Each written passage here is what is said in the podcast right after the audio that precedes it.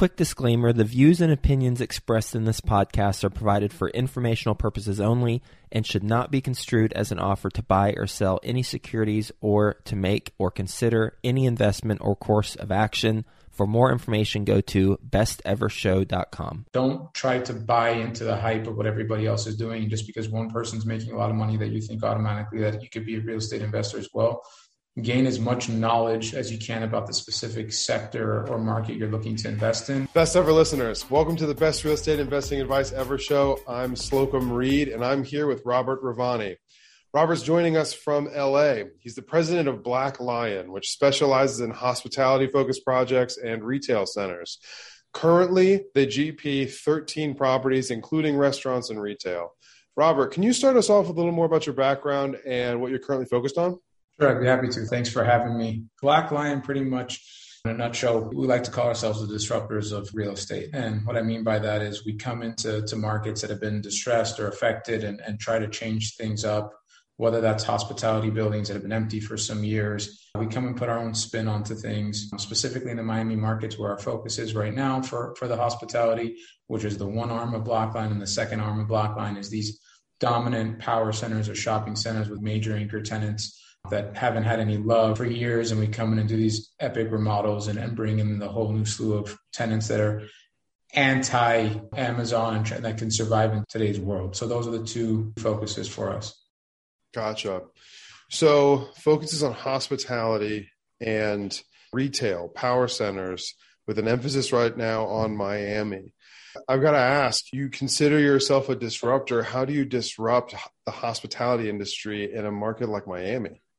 That's a great question. So up until a couple years ago, Miami did not have a lot of food and beverage and a lot of hospitality that you're seeing right now, where you're seeing every single week there's a new headline of a major restaurant group. Yeah, you had your, your nightclubs, and Miami always had that sex appeal, but it was always, I don't want to say always middle of the way, but didn't have tons and tons. You didn't have a lot of people from LA or from New York or from overseas. And as, after the pandemic hit, just due to Miami's regulations of being more open during COVID, you saw a swarm of people coming in to the market that were excited about seeing what the, the hospitality and nightlife were like there.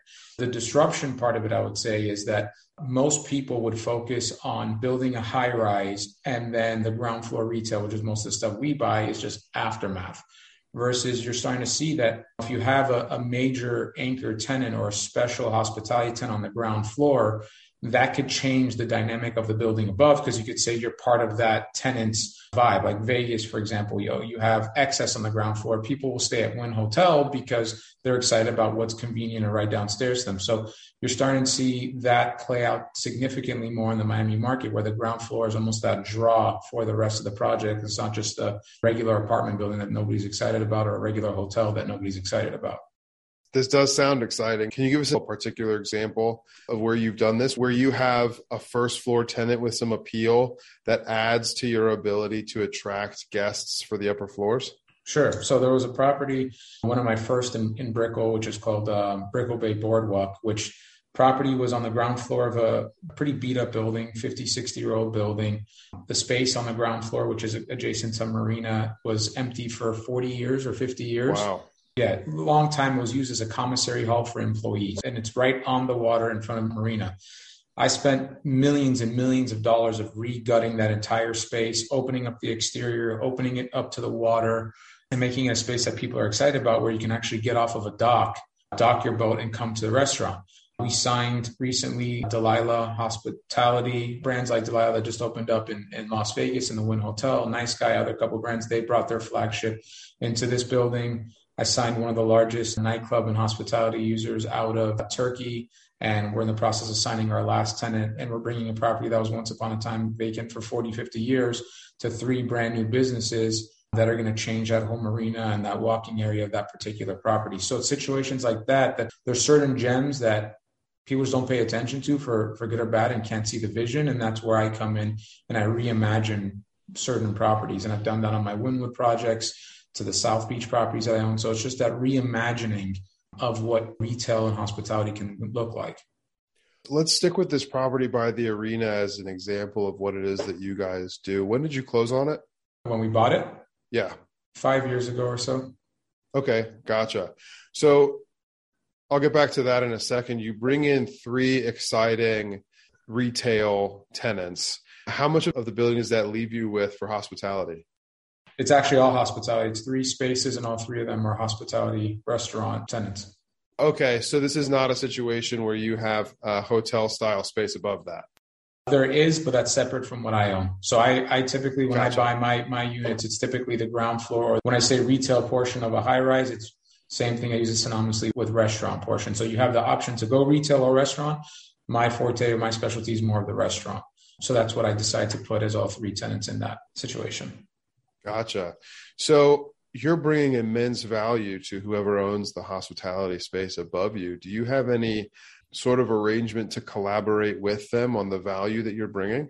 Not yet because I look at it as a partnership because it's a win win for both of us. Them building something special above us or them being committed to keeping the building or buildings in the first class condition only helps my situation. For example, if a building doesn't run proper valet or doesn't run proper operations or it's dirty all the time, then it makes my situation bad and vice versa. They don't want me to bring a fast food shop on the ground floor of their brand new SLS hotel. So it's kind of that marriage because one of the buildings I bought actually is the ground floor of an SLS in Brickell, which is probably the best space in the entire country for hospitality. And they were very strict. They want certain standards and vice versa. That's why I bought it. Because they keep certain standards, bring certain clientele. So there's a great synergy with for both of us. Gotcha. So it's like you're going to do your thing, they're going to do their thing. You're both going to excel at it. And through proxy or through proximity, you guys are both going to thrive and build off of one another's successes. Absolutely. That's awesome. Let's talk about the numbers on this one. So, did you raise capital for this deal? No, No, you did this all yourself. Have you raised capital for any of your deals? not one time. Gotcha. You said you've had this one for five years. It Mhm. sounds like it's fully stabilized, may not be the right word to use in your situation, but it sounds like you have it fully tenanted. Things are going really smoothly. Is your targeted hold period forever, or are you planning to sell the space? That's a great question. It's something I actually ask myself all the time. Black Lion has a has a much bigger vision at this time. So right now I own probably more of the ground floor hospitality than most any developer in the market. So it's becoming my specialties. Then a lot of developers are, are reaching out to me because they can see how quickly I can turn around these spaces.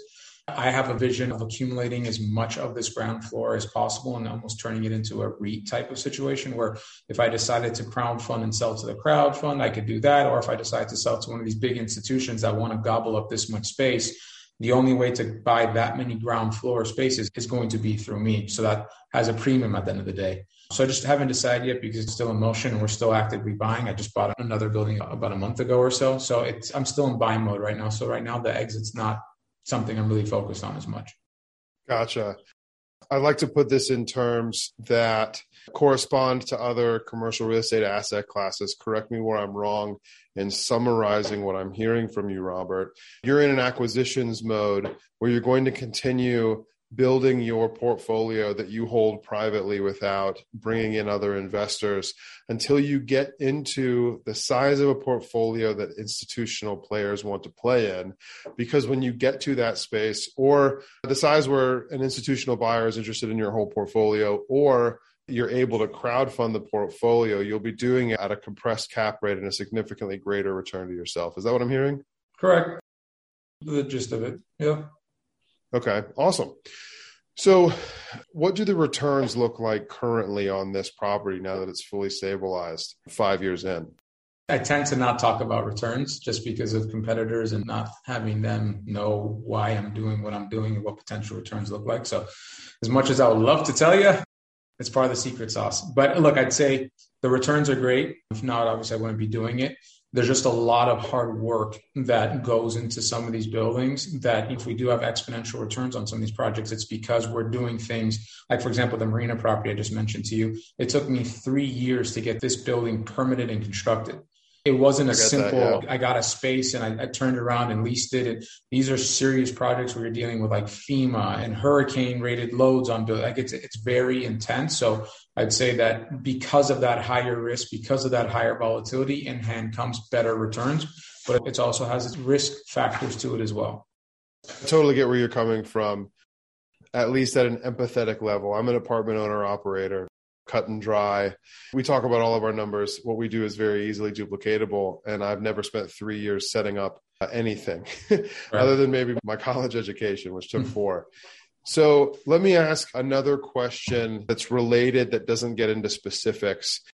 As an apartment investor, I'm a value add to distressed guy. I force appreciation and then I cash out refi. That's my play. That is significantly more complicated to do in your arena than in mine. Having a value add or a BRRRR style mindset where I'm going to go in, invest heavily, knowing that there is a time in the future when I can pull all of my funds back out on solid long term debt to redeploy into the next project. What does the capacity to do that look like in your space? That's a great question. This is actually one of the most controversial topics I have with people on my social really? media platform. Oh, yeah, because people, not specifically yourself, but you're being taught the Grant Cardone method, a lot of methods of take the property to a certain value, pull out all your money, and then go on to the next because your money is just sitting there at that point. It's not your money, it's a lender's money, and you're making the difference on cash on cash. I don't believe in that at all. Not to say that I've never done it, but I don't believe that is the right method for equity growth, at least. Where I started from, I tried to build as much money as I possibly could in terms of equity because I think that equity is more important than cash flow. Because if you build enough equity to a certain point, you can just decide to hold and then it'll spit off that cash flow. Versus if you're holding on to cash flowing assets that are fully occupied, typically, I don't know about apartments, but I'd say typically your growth on rent is 3% a year, 5% a year. If you're at 100% stabilization, so the ability to grow your equity is significantly limited. And what you're doing by doing these cash out refis is you're starting to over leverage. Let's say you have a $10 million property, it appraised for 15 million bucks. You say, hey, I'm going to go get 66% loan to value on this I pull out the $10 million. I'm into it for not a single penny anymore. It's the bank's money. And then I'm going to take that money and go reinvest it. Well, now you're starting to over leverage. Now you're starting to stack up your debt. My whole portfolio, I'm at all times, I've never been higher than 50%, 45% loan to value ever. And I will never do it because I have a, a fundamental belief that debt's the thing that will kill you if a market turns. So I always believe in the 1031 method that if a property, for the most part, hits its peak, it's time to move on to the next deal. We'll get back to the show, but first, some sponsors I'm confident you'll find value in learning more about. When it comes to scaling your real estate business, is lack of capital holding you back? Raising private capital on demand can be a major challenge, but you can get the knowledge and tools you need to succeed when you attend Dana Cornell's four week Raise Capital Masterclass Live. After starting out with no capital or relationships, Dana has raised over $1 billion twice in the past 20 years and he has made it his mission to share the best of what he's learned with business owners and investors like you. You can learn more at danacornell.com forward slash best ever. Dana's Raise Capital Masterclass Live allows you to immediately unlock and raise capital on demand, drastically increasing your business's growth. If you're ready to take your business to the next level, go to danacornell.com forward slash best ever to enroll today. Are you a real estate investor looking to break into the multifamily? Have you heard of MFIN Con happening in Charlotte, North Carolina, June 23rd through 25th? The Multifamily Investor Nation convention is a place to learn from high level apartment investing experts while networking with over 700 investors. If that's not enough for you, Shaq, yes, Shaquille O'Neal, Barbara Corcoran, Jocko Willink will be there as well. Be sure to secure your tickets at mfincon.com to find out more. VIP ticket holders can rub shoulders with these high level speakers after their sessions. For details on sponsorship opportunities and tickets, visit mfincon.com. Use the promo code BESTEVER and get $200 off your tickets. That's mfincon.com promo code best ever. Robert, let me play devil's advocate here. I'd love for you to disagree with me, prove me wrong. Let's go at each other. Apartment investing, there are way fewer moving parts, and it is a less volatile asset class than the kind of retail that you invest in. In the event of a market downturn or pandemic economic crisis, it's much less likely that commercial multifamily would be impacted to the degree that the kind of retail and hospitality that you are doing do. Now, of course, there will be outliers in that, but across the board, apartments are not going to be hit as hard as other things. Therefore, it's much easier for us to have higher leverage because our cash flow is much more stable. And so long as we're fixing long term debt at low interest rates, our returns are going to lessen in a downturn, but it's not like we're risking the portfolio to your point if we're doing 66% loan to value, getting back the whole 10 million, leaving 5 million in equity and making sure that we have positive cash flow and a conservative underwriting in the event that there's some negativity here. So I see where you're coming from, but I don't think it's necessarily over leveraging in the apartment space. Are you in agreement with me here? It sounds like you disagree. I think you make a great point, and I can't sit there and say that the perspective you're talking about when it comes to purely risking a deal in foreclosure is not high in your situation. My argument and where I disagree is if you are talking about high growth situations or if you're trying to equity build, that in the example we just talked about, if, it's a, if the worth 15 million bucks and you take a $10 million loan on it, you're leaving $5 million on the table that you could go reinvest into another property and buy another $15 million building if you want to over leverage, or you can buy a $10 million building. The point that I'm trying to make when it comes to this type of investing is that I believe if you have money sitting at a 4%, I don't know what a typical apartment return is, but lately it's been 4%. Say it's a good outlier market, 5%, 5.5. It's not main core area. On cap rate, sure. On cap rate. That if you're letting your equity sit for a 5% return, where's your equity appreciation on that deal? You're sitting for a 5% return with 3% increases versus what is your typical return on a redevelopment of apartment? If you're buying it for 10 million bucks in two years, what do you expect to exit for? That's a great question. I think the most people who are buying $10 million apartments right now are underwriting to a three to seven year hold and not being as aggressive as you or I would. Mm-hmm. If I'm buying an apartment building for $10 million personally, the way that I like to invest 18 to 24 months out, it will have to be worth at least 13, 5, 4, 14 million. Okay. So that's a great example. So pretty much by that example, you're saying, hey, look, a two year exit that my money to me investing $10 million is worth 20% per year, give or take. But we just said that if you hold it Best case, you're talking about 3% increases to 4% increases over the prior year.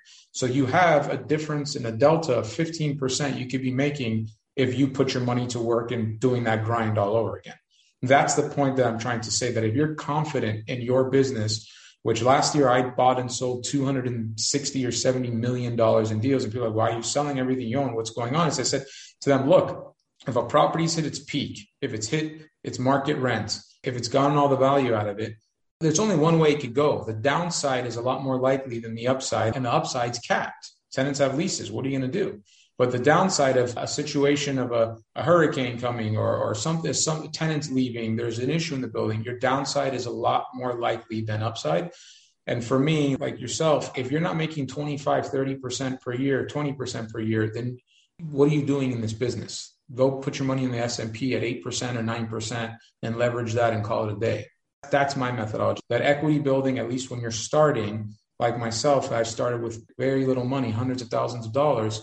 That cycle to grow equity by holding and refining with two to four year holds, you're not going to be worth $100 million for 30, 40 years. It's just going to take too long. Robert, I started out thinking I was playing devil's advocate. It turns out I agree with you completely. I didn't understand the point that you were making. When COVID started, I thought I was being a thought leader, putting together a little book study, do it over Zoom kind of thing. And the book that we read was The Complete Guide to Buying and Selling Apartments by Steve Berges. Any chance you're familiar with Steve Berges? He's purely an apartments guy, but I haven't heard a single person in this space mention that book outside of my own book study. And his point specific to apartments is exactly what you are saying. The time during the life cycle of the asset that you are forcing appreciation is the time at which you are experiencing the most growth. And the faster you can force appreciation, the faster you get that growth. If you know that you can take an apartment building from 10 million to 13.5, and you can do it in two years or you can do it in five years, your return is greater doing it in two years. Plus, the kinds of returns that you can get during the forced appreciation phase going from 10 million to 13.3 annualized is a 17.5% return. Just doing that on all cash without any debt. If you're doing it with debt, you're more than doubling your money in two years, most likely, if it's an apartment deal. Steve Berges's argument is the same as yours for apartment investors. I like you, this guy. Yeah, right? You've doubled, tripled your money already sell right. the building 1031 into the next one go get yourself twice as much real estate and go do the same thing. And eventually you get to the point where you may want to live on cash flow or relax or you get to the point of a portfolio that is attracted to an institutional buyer or that can be crowdfunded the way you said. But the fastest way to get there is going to be to force appreciation use debt specific to the apartment space use good debt to be able to double your money or better in one or two years, forcing appreciation in distressed assets, and then sell so that you can redeploy all of that capital to double it again or triple it again in the next two years. For sure. And let me add one point to that because Absolutely. a lot of people, and I have this argument with a lot of my friends, because most of my friends are in the residential game. I'm like one of the only ones that are in the commercial game. And they sit here and brag to me and say, Well, Robert, I'm making so much money cash on cash what kind of debt are you taking on? Oh, we're getting this high leverage loan, 10%, where we put 10% down and 10% interest rate with two points. I'm like, guys, market turns one time and you can't sell these deals. You're going under. Great. Your cash on cash is fantastic.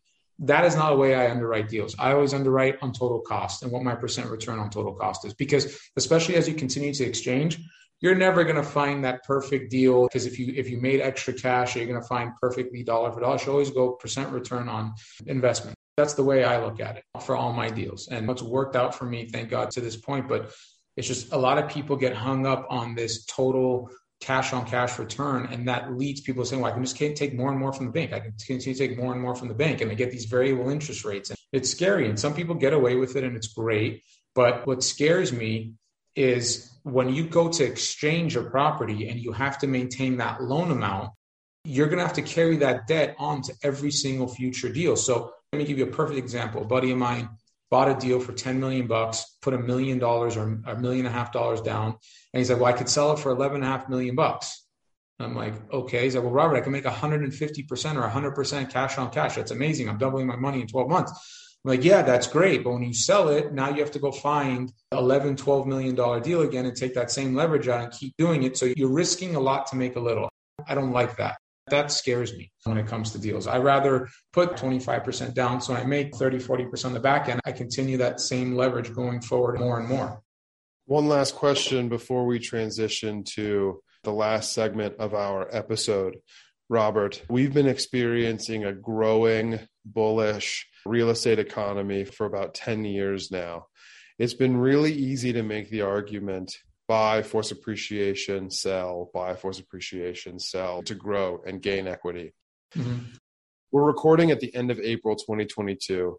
Interest rates have been doing crazy things for the last four months, especially during April. And there's a possibility that cap rates are going into expansion instead of compressing the way that they have for the last several years.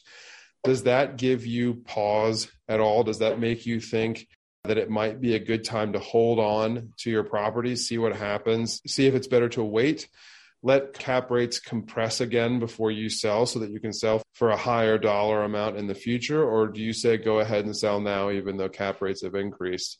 Capitalize on a gain that's just smaller than it would have been if cap rates stayed lower. So that's a great, fantastic question it's got multiple avenues you can go from it. So sorry if this becomes a, conversation versus just an answer, but right. look, it depends on your own skill, right? For me, interest rates are spiking. People are already starting to see the, the expansion of cap rates. It's already starting to happen. My rates have gone up 100 basis points just in the past month, month and a half. So does that affect me? Not really. Does it really kill me at the end of the day when it comes to buying deals? No, because I'm not looking at it as buying a cash flowing deal where I'm making the spread on the debt and I need to hit an 8% or 9% internal rate of return. You're not selling right now, so it doesn't impact your decision on selling. Does it impact your decision on buying? Well, look, to me, I like volatility. I like when markets start to get shaky because that breeds opportunity. If everything's hunky dory and everyone's happy all the time and everyone's getting great returns and they're thinking that mindset, what if cap rates compress? That's bad for me I did most of my deals in COVID. I bought, like I said, $260 million in deals and sold during COVID. I like those markets. When other people are fearful, it's probably a good time to go out and try to figure out ways to make money. With that being said, I'm also not a gunslinger and saying, oh, hey, we're in a really hot market. I'm just going to buy whatever because it's just naturally going to appreciate because the market's hot. So I'm being more selective when it comes to what I'm buying. I'm not thinking three years out, two years out. I'm thinking, hey, what in 12 months if a recession does come about? Because there is a strong possibility that it will. So I'm definitely thinking that it's time to be a little bit conservative and making sure you're not overstepping, but at the same time, taking advantage of the fear that's starting to percolate in the market for potential new purchases and getting prices that once weren't available available now because people have that mentality of maybe it's time to get out because 100 basis points on commercial deals with huge NOIs makes millions and millions of dollars difference on the exit. I'd say it's 99% more likely cap rates will expand than compress in a high inflation market and in a high interest rate market. Volatility breeds opportunity. For sure, without a doubt. Awesome. Are you ready for the best ever lightning round? Let's do it. Robert, what's the best ever book you've recently read? I've never read a book. what is your best ever way to give back?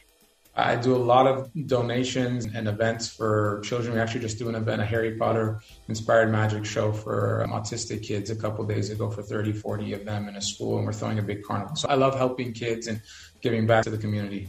That's great. In your real estate investing career thus far, what's the biggest mistake you've made and the best ever lesson you've learned because of it?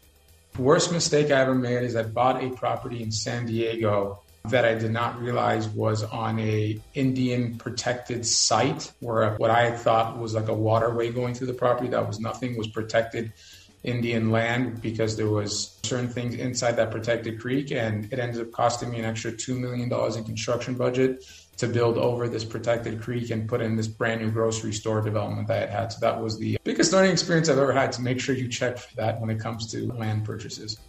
The mistake was insufficient due diligence, especially in a high regulatory area like California or San Diego, California. Yeah, like I had no idea. Like I had, yeah, right. Even if I wanted to do the diligence, which I always do, you know, the phase one reports and all those kind of big uh, Indian burial sites. I was just, what are you talking about here? I just, I was completely blown away. So it definitely educated me significantly. Makes a lot of sense. Yeah. Robert, what is your best ever advice? My best ever advice, especially when it comes to real estate, is don't try to buy into the hype of what everybody else is doing just because one person's making a lot of money that you think automatically that you could be a real estate investor as well. Gain as much knowledge as you can about the specific sector or market you're looking to invest in. Like you said, read books or read articles or, or try to find out as much local information as you can so you don't make the mistake like I just said that could be possible. So knowledge is more important than anything. And that would be my advice. And Robert, where can people get in touch with you?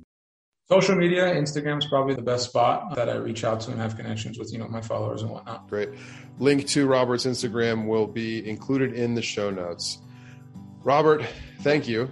Best ever listeners, thank you as well. If you gain value from this conversation with Robert about the style of investing that he does, um, forcing appreciation, being willing to take on high risk, multiple variable deals, and choosing growth over cash flow. If you've gained value from this conversation, please do subscribe to our show, leave us a five star review, and share this with a friend who you think would gain value from listening to this conversation as well. Thank you, and have a best ever day.